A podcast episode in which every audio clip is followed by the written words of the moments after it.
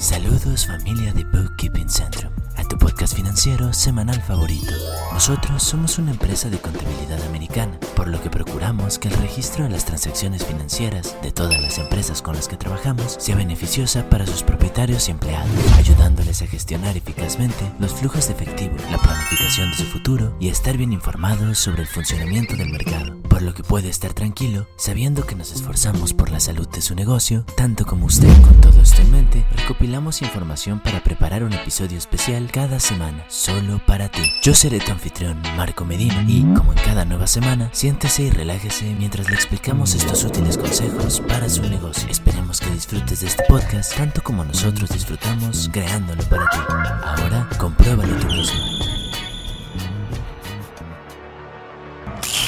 Bienvenidos al tema de hoy, familia de Bookkeeping Centrum. El mes es uno de los marcos temporales más importantes en la economía y contabilidad, ya que se considera la primera unidad de tiempo lo suficientemente grande como para ser un periodo estándar en el que se modelarán y medirán los objetivos a gran escala y los planes a largo plazo. También sirve de base para cualquier informe trimestral o la revisión anual del estado financiero de una empresa. Uno de los conceptos que más hay que tener en cuenta durante las revisiones mensuales es el periodo contable, que es un intervalo de tiempo establecido durante el cual se realizan, agregan y analizan las funciones de los contables. Normalmente, hay varios periodos contables activos en un momento dado.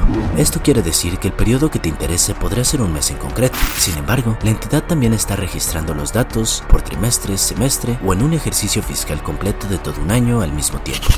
Por esto, los periodos contables son útiles para los analistas y accionistas potenciales, pues les permiten identificar tendencias en el rendimiento de una misma empresa a lo largo del tiempo. Para mantener una estructura organizada en este periodo contable, se necesitan realizar actividades de registro, administración y revisión de documentos, lo que se denomina como un ciclo contable. Este se inicia y se completa dentro de un periodo contable, al tiempo en el que se preparan los estados financieros. El ciclo contable es un proceso colectivo de identificación, análisis y registros de los hechos contables de una empresa. Es un proceso estándar de ocho pasos que comienza cuando se produce una transacción y termina con su inclusión en los estados financieros. Estos pasos específicos son, primero, identificar las transacciones. Una organización comienza su ciclo contable con la identificación de aquellas transacciones que comprenden un evento contable. Puede tratarse de una venta, un reembolso, un pago a un proveedor, etc. En segundo lugar, se deben registrar las transacciones en un diario. A continuación se registran estas transacciones mediante asientos en el libro diario. Los asientos se basan en la recepción de una factura, el reconocimiento de una venta o la realización de otros hechos económicos.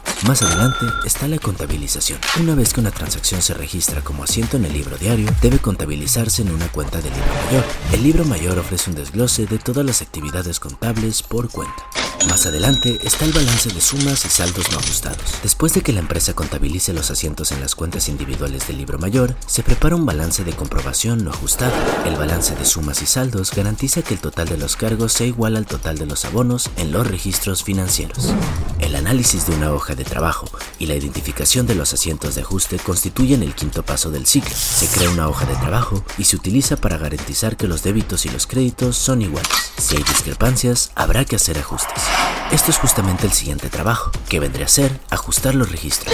Al final del periodo, se realizan los asientos de ajuste. Estos son el resultado de las correcciones efectuadas en la hoja de cálculo y de los resultados del paso del tiempo. Por ejemplo, un asiento de ajuste puede acumular ingresos por intereses que se han devengado sobre la base del paso del tiempo. Lo siguiente a hacer serían los estados financieros. Tras la contabilización de los asientos de ajuste, una empresa prepara un balance de comprobación ajustado seguido de los estados financieros formalizados reales. Estos serán los que se entregarán a la IRS. Finalmente está el cierre de libros. Una entidad finaliza las cuentas temporales, los ingresos y los gastos al final del periodo utilizando asientos de cierre. Estos asientos de cierre incluyen la transferencia de los ingresos a los beneficios no distribuidos. Por último, una empresa prepara el balance de comprobación posterior al cierre para asegurarse de que los débitos y los créditos coinciden y el ciclo puede comenzar de nuevo. Es importante no confundir el ciclo contable con el ciclo presupuestario. El ciclo contable se centra en los acontecimientos históricos y garantiza que las transacciones financieras realizadas se comunican correctamente. En cambio, el ciclo presupuestario se refiere a los resultados operativos futuros y a la planeación de las transacciones futuras para controlar los costes y racionalizar las tareas administrativas. Los ciclos presupuestarios ayudan a controlar los costes, facilitando al departamento financiero la elaboración de informes. Permiten a la dirección responder a problemas y oportunidades que revelan la revisiones periódicas. En los ciclos presupuestarios mensuales, el periodo presupuestario comienza el primer día del mes.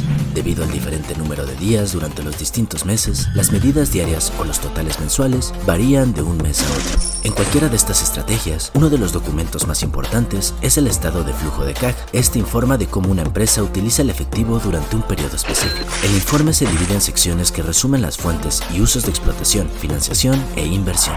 Las directrices de la contabilidad financiera dictan cuándo deben registrarse las transacciones, aunque a menudo hay poca o ninguna flexibilidad en la cantidad de efectivo que debe declararse por transacción.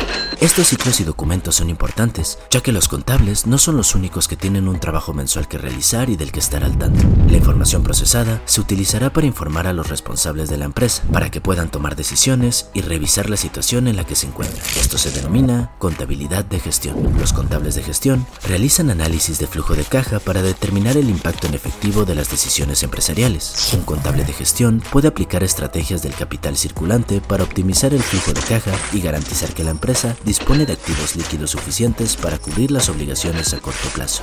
Finalmente, la contabilidad de costes, que es un amplio subconjunto de la contabilidad de gestión. Esta se centra específicamente en captar los costes totales de producción de una empresa, evaluando los costes variables de cada paso de la producción y los costes fijos. Permite a la empresa identificar y reducir los gastos innecesarios y maximizar los beneficios.